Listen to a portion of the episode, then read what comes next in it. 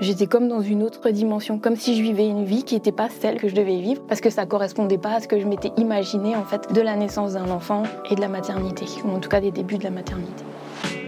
Bienvenue dans l'Indiscret, le podcast intimiste de Prévia.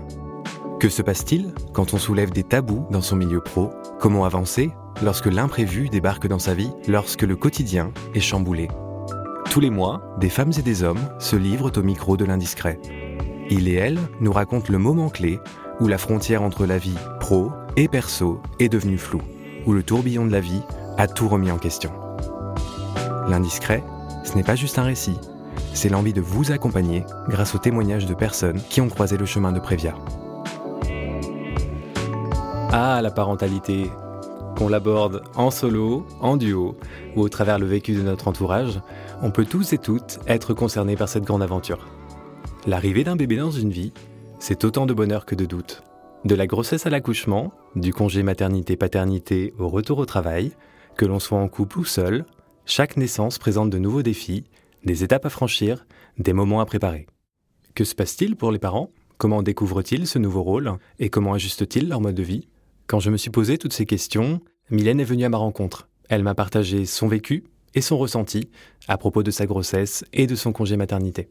Mylène a déménagé à Nantes il y a 8 ans maintenant, en laissant famille et amis à Strasbourg, sa ville natale.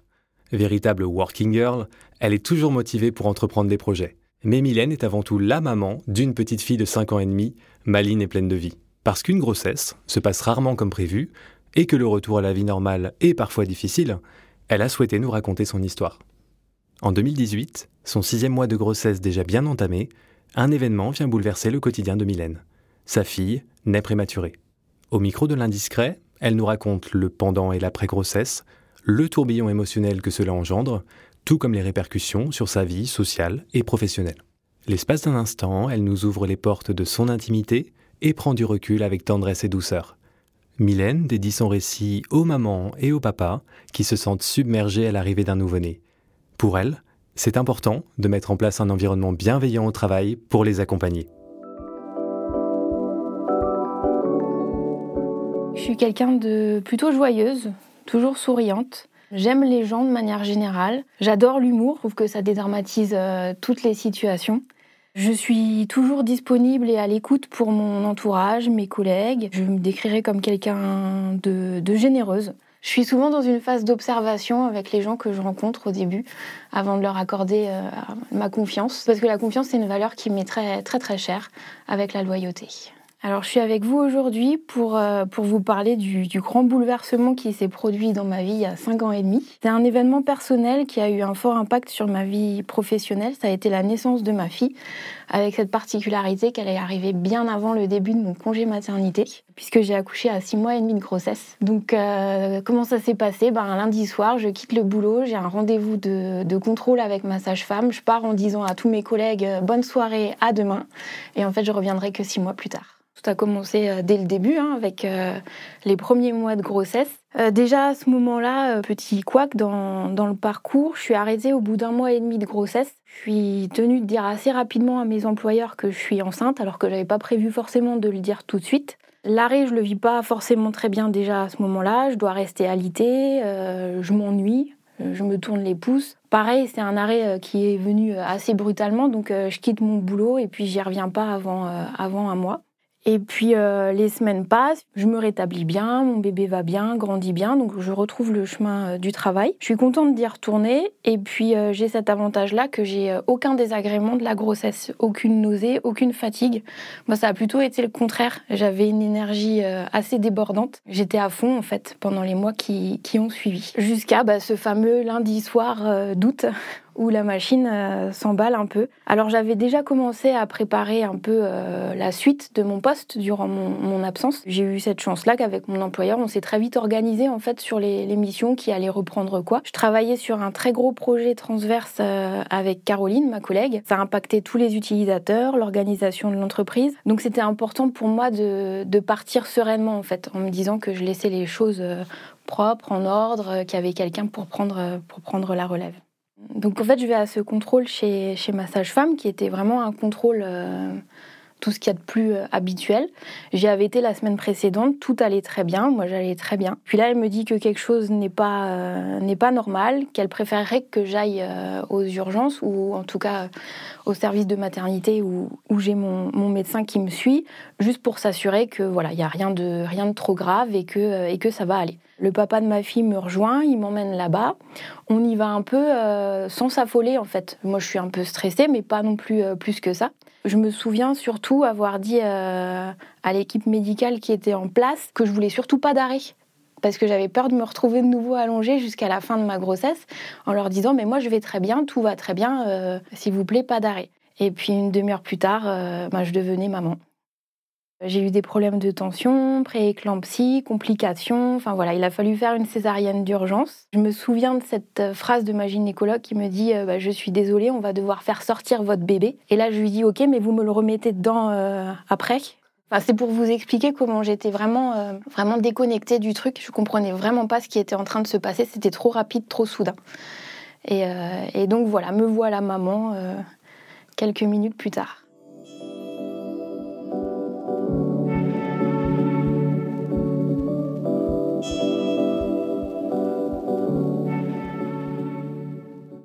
Ma fille a été transférée dans un autre hôpital, donc je ne l'ai pas rencontrée avant le troisième jour. Je suis encore restée euh, quatre jours supplémentaires ensuite à l'hôpital, mais auprès d'elle cette fois-ci.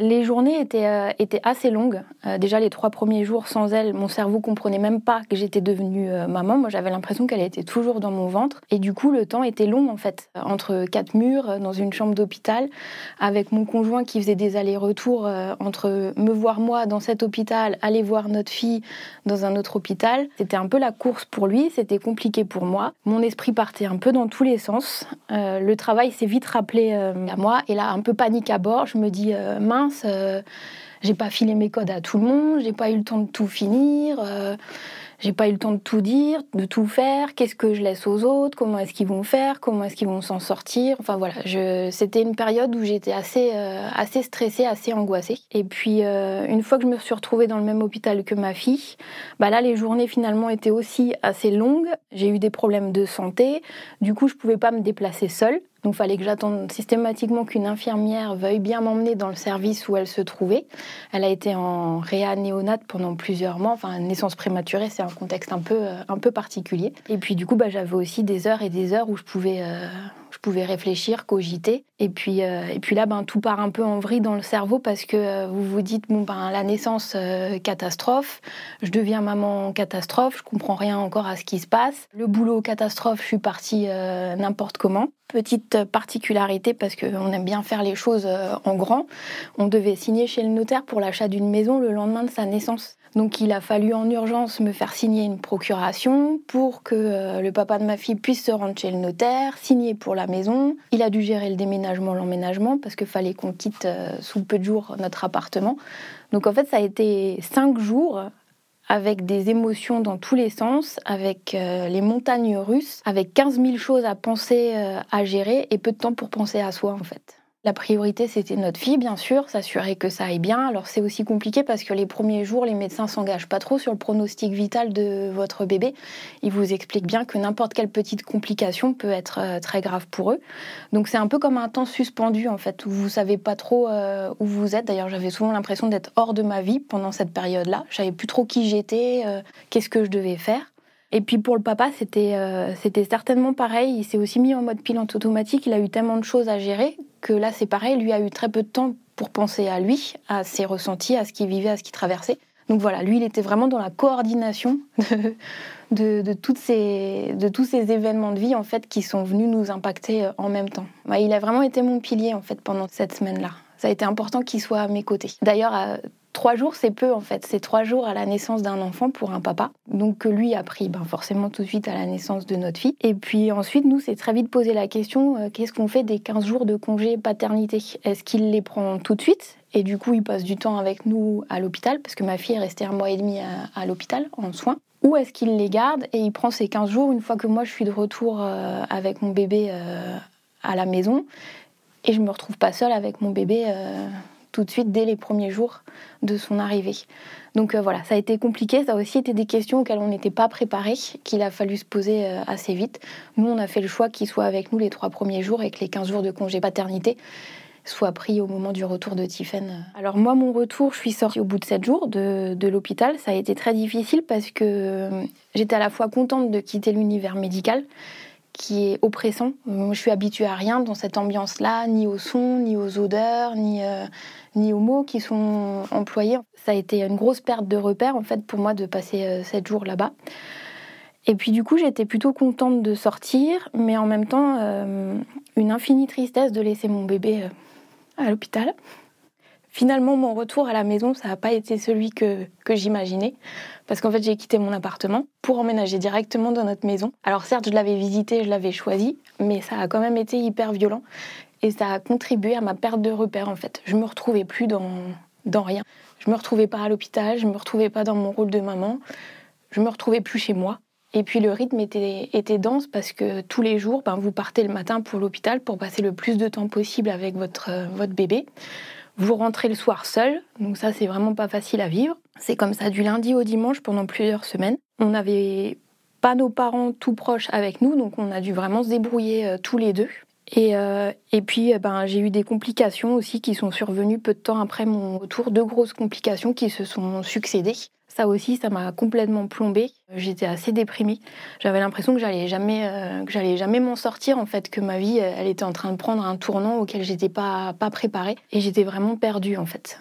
J'étais comme dans une autre, euh, comme dans une autre dimension, comme si je vivais une vie qui n'était pas celle que je devais euh, que je devais vivre, parce que ça correspondait pas à ce que je m'étais imaginé en fait de la naissance d'un enfant et de la maternité, ou en tout cas des débuts de la maternité le congé maternité, de se retrouver euh, toute seule avec son bébé toute la journée, de voir peu de monde. Bah, le temps est long en fait. ça va les premières semaines et puis euh, et puis il y avait des soins aussi à lui donner donc j'étais vraiment dans dans le rythme. Enfin les journées étaient vraiment très très rythmées. Moi je me suis vite euh, je me suis vite ennuyée en fait. Alors j'adorais passer du temps avec mon bébé mais il me manquait quelque chose quoi. Il me manquait une stimulation il me manquait des échanges, euh, voilà. Moi, j'avais tout verrouillé en fait, parce que j'avais l'impression que si je laissais euh, la moindre place à mes ressentis, j'allais complètement m'effondrer. Alors déjà que j'avais l'impression d'être effondrée, je m'étais dit non mais si je lâche les vannes, ça va être, euh, ça va être la catastrophe. Du coup, on devient comme une autre personne, quoi. On est comme dissocié de soi-même. On sait qu'on doit faire les choses, donc on les fait parce qu'on doit les faire, parce que notre bébé, faut s'en occuper, il y a des soins à lui donner. Donc ça permet d'avoir un rythme, ça permet d'être dans une, dans une routine qui, en fin de compte, m'arrangeait très bien à ce moment-là, parce que du coup, je me posais très peu de questions sur ce que je ressentais moi.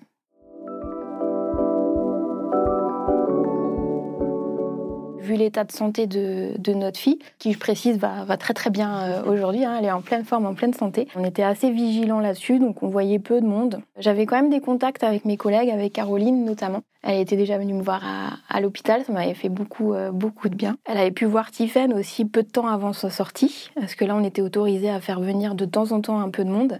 Et puis elle était venue me rendre visite aussi chez moi euh, à plusieurs reprises. Et elle a été une personne très importante au-delà d'être très contente de la voir et de retrouver un visage qui m'était euh, familier, c'était chouette pour moi parce que elle représentait toute l'équipe. En fait, elle est venue avec un très beau bouquet, avec une carte où la plupart m'avaient euh, adressé un petit mot et ça m'avait beaucoup réconfortée. J'ai toujours gardé un lien avec mes directeurs ou mes collègues. Du coup, ça m'a permis d'être invitée à la fête de Noël de pouvoir revenir sur mon lieu de travail, retrouver un peu quelques, quelques repères, des repères que j'avais complètement euh, perdus, de, revoir mon bureau, de retrouver l'ambiance, de voir les visages que je connaissais, de découvrir aussi les nouveaux visages parce que c'était une période où on recrutait pas mal. Et j'ai vraiment beaucoup apprécié ce, ce temps de retour très bref, mais qui m'a remis, euh, remis dans des repères qui m'étaient chers. Dans mon cas, j'avais envie de parler tout le temps. Je me raisonnais en me disant, faut pas que j'inonde les collègues euh, de mon bébé, mon bébé, euh, mon bébé. Donc j'essayais d'être assez mesurée. Mais c'est vrai que ça fait beaucoup de bien de retrouver un collectif, de pouvoir écouter les histoires et de pouvoir raconter les siennes. Alors je reprends le chemin du travail. Je suis hyper motivée. Je suis très contente de retrouver. Euh, de retrouver cette ambiance. Les premiers jours se passent super bien, j'ai un bon échange avec mes collègues Mon service a un peu changé, il y a des nouvelles personnes, voilà. Et puis euh, mon employeur accepte d'aménager un peu mon emploi du temps parce que j'ai des contraintes euh, particulières. Ma fille peut pas aller en collectivité à ce moment-là, donc c'est les mes parents ou mes beaux-parents qui viennent euh, sur des périodes plus ou moins longues pour se relayer pour la garder. Donc je suis plutôt, ouais, je suis plutôt motivée, contente. J'ai envie de prouver que je suis, je suis, je suis comme avant, que je sais tout faire comme avant, que j'ai toute mon énergie. Alors après les premiers, premiers jours qui se passent plutôt bien, euh, j'ai comme un contre-coup en fait. Je m'aperçois que du coup avec les nouveaux arrivants, il y a de nouveaux groupes qui se sont créés, que j'y ai plus vraiment ma place. Donc ça c'est un peu c'est un peu violent. D'ailleurs je me souviens d'une collègue à l'époque qui m'avait dit bah oui tu as été absente six mois, maintenant faut te réintégrer. Et ça avait été assez violent parce que je m'étais dit mais j'ai pas besoin de me réintégrer en fait moi euh, je suis chez Prévia depuis plusieurs années déjà. J'y ai ma place. Et ça ça a été assez difficile de me dire bah je reviens après six mois, il faut que je refasse ma place. Et c'est clairement ce qui s'est passé en fait. Je me suis détachée finalement du groupe de collègues que je côtoyais le plus euh, avant parce que je m'y retrouvais plus. Je me suis rapprochée d'autres collègues avec qui j'avais davantage d'affinité. Mais voilà, un repère que je pensais retrouver, où je m'étais dit voilà, ça va m'aider à restructurer, à remettre un cadre normal dans, dans ma vie. Ben finalement, en fait, je ne l'ai pas retrouvé quand je suis revenue. À partir de mon retour, j'ai mis moi, six mois à peu près à me ressentir bien dans, mes fonctions, dans mes missions, à ma place. Que globalement, ben, il m'aura fallu une année entière pour me retrouver moi-même, en fait, qui j'étais, ce que j'aimais, ce que je voulais faire, ce qui me faisait plaisir. Et aujourd'hui, je vais très bien. J'adore toujours autant mon métier, j'ai évolué. J'adore l'équipe qu'on est actuellement. Et puis surtout, ça me donne un autre regard en fait sur la maternité et tout ce qui peut se passer durant, durant cette période. Que ce soit une situation similaire ou que ce soit même une grossesse qui se passe, qui se passe très bien. Je pense que les, les parents ont vraiment besoin d'être accompagnés pendant toute cette période, sauf s'ils expriment le contraire, ou si c'est euh, une cinquième ou une sixième grossesse et qui sont, euh, sont rodés. C'est des temps de vie qui sont, je pense, très importants, qui ont un fort impact sur la vie professionnelle quand bien même on essaye de compartimenter ou de rien, euh, de rien retranscrire en fait de, tout ce qu'on peut traverser, c'est hyper important pour moi d'accompagner, euh, d'accompagner les parents, de les accompagner dès, le début en fait, dès, l'annonce, de voir avec eux si tout se passe bien, de quels aménagements ils auraient besoin pour se sentir bien, les accompagner pendant aussi, en essayant de voir s'il y a un lien à garder durant cette absence s'ils acceptent d'être conviés aux événements de vie de l'entreprise. Et puis euh, surtout de vraiment bien accompagner le retour parce que euh, au retour, déjà, bon, il y a une absence euh, faut digérer cette absence, faut, faut retrouver ses marques, retrouver son, son poste. Et en fait, au retour, quand bien même on fait de son mieux, il y a quand même aussi les hormones encore qui agissent sur nos ressentis. Et je pense que c'est une période où on est très sensible, on est très à fleur de peau, que des détails en fait nous affectent beaucoup, que d'autres choses nous passent complètement au-dessus parce qu'on a un nouveau rôle, on a une nouvelle mission dans notre vie. Du coup, on a pris beaucoup de recul aussi euh, sur les choses. Euh, moi, je sais qu'avec tout ce qui a été traversé durant ces quelques mois, j'avais une prise de hauteur qui était euh, assez importante sur euh, les sujets. Plus rien ne me paraissait grave, en fait. Il y avait une solution à tout. Donc ça, c'était plutôt hyper intéressant pour moi dans le travail. Mais par contre, des petits détails m'affectaient énormément. Des collègues qui partent déjeuner le midi sans me proposer, pour moi, c'était terrible en fait. Alors que ça se produisait aussi avant, vous pouvez pas être dans tous les déjeuners, mais à ce moment précis de mon retour, bah, ça m'affectait beaucoup plus que ce que je pensais. Alors moi, ça s'est très bien passé avec euh, mes directeurs. Ils ont toujours été très à l'écoute. C'est pas forcément eux qui venaient vers moi, mais je me sentais assez à l'aise pour pouvoir leur exprimer mes, ressentis, ce dont j'avais besoin. Et puis, euh, avec les collègues, ben, comme je vous disais avant, euh, à part cette phase d'ajustement qui a été un peu compliquée, finalement, je m'y suis retrouvée, très vite retrouvée aussi. Je vais profiter de ce moment pour remercier Caroline. En fait, Caroline, elle a été là avant, elle a été là pendant, elle a été là après. Ça a été un peu mon repère en fait dans mon environnement professionnel. Et je pense que c'est hyper important pour les mamans et pour euh, le coparent, les papas, de pouvoir avoir quelqu'un auprès de qui se confier en fait, de pouvoir dire ce qui nous traverse, le mal-être qu'on vit parfois par moment. Donc ouais, avoir un collègue qui vous soutienne et qui vous écoute et qui soit un peu euh, au, au cœur de ce que vous traversez, je pense que c'est hyper important. Il y a encore pour moi beaucoup de chemin, euh, beaucoup de chemin à faire. Chez Prévia, j'ai vraiment à cœur de ne pas faire de différence entre les, paternités et les maternités. C'est-à-dire d'avoir vraiment euh, un cadre, et j'y travaille d'ailleurs à la rédaction de ce cadre, d'avoir un cadre qui permette de donner les mêmes infos à tout le monde, qu'on soit qu'on soit hyper stressé euh, par le boulot, qu'on ait énormément de missions à réaliser, qu'on soit sous l'eau, mais de pouvoir quand même avoir cette feuille de route qui, nous permette en fait d'accompagner les, les futurs parents de la même façon, de pouvoir aussi les aider, les accompagner dans leur retour, dans leur prise de poste, pas que sur le purement la fonction, les tâches, les missions, mais vraiment dans la, dans la globalité. Savoir vraiment si avec l'équipe ils s'y retrouvent et ça prend du temps en fait. Mais je pense que ce temps-là, il faut vraiment leur, euh, leur accorder. Un départ qui se passe bien, une reprise qui se passe bien, c'est des salariés qui sont qui sont très vite à l'aise dans leur fonction et qui sont très vite réengagés dans leur, euh, dans leur travail. On parle souvent de vie pro, vie perso, mais moi j'ai toujours considéré que de vie que j'en avais qu'une seule, que mon temps professionnel, j'en parle aussi dans ma vie perso, que la vie perso, j'en parle aussi sur mon lieu de travail. Donc pour moi, c'est plus un équilibre en fait à trouver entre son sa casquette de maman, sa casquette de, conjoint, de partenaire, de salarié. Enfin voilà, c'est un équilibre à trouver. On n'a pas à choisir pour moi entre un rôle plus qu'un autre ou un rôle au détriment d'un autre. C'est à chacun de trouver son propre équilibre. J'ai pas bénéficié de crèche d'entreprise, mais je me suis très vite rendu compte que c'était quand même hyper confortable d'avoir ce service. Ça décharge beaucoup euh, au niveau du stress au début de la grossesse, de savoir quel mode de garde on va choisir, comment on va s'organiser. Les places en crèche, euh, bah, elles, sont, elles sont précieuses, il y en a pas beaucoup. Du coup, en 2018, on a mis en place des réservations de berceaux chez Prévia dans la crèche du choix des parents pas forcément la crèche la plus proche du lieu de travail, parce que ça, ça implique que ce soit toujours le même, la même personne dans le foyer qui s'occupe de, de l'enfant. Donc nous, on a vraiment laissé cette possibilité-là aux parents.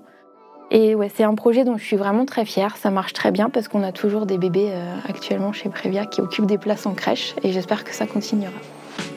Cette émission ne vivrait pas sans vos voix et vos mots. Toutes les histoires sont uniques, mais elles ont un point commun, le pouvoir d'être racontées. Elles feront sûrement écho à ceux qui les écoutent. Vous souhaitez vous confier à notre micro? N'hésitez pas à nous écrire. Le lien se trouve dans la description de l'épisode. On se donne rendez-vous dans un mois pour un nouveau témoignage, peut-être le vôtre. À très bientôt dans l'Indiscret.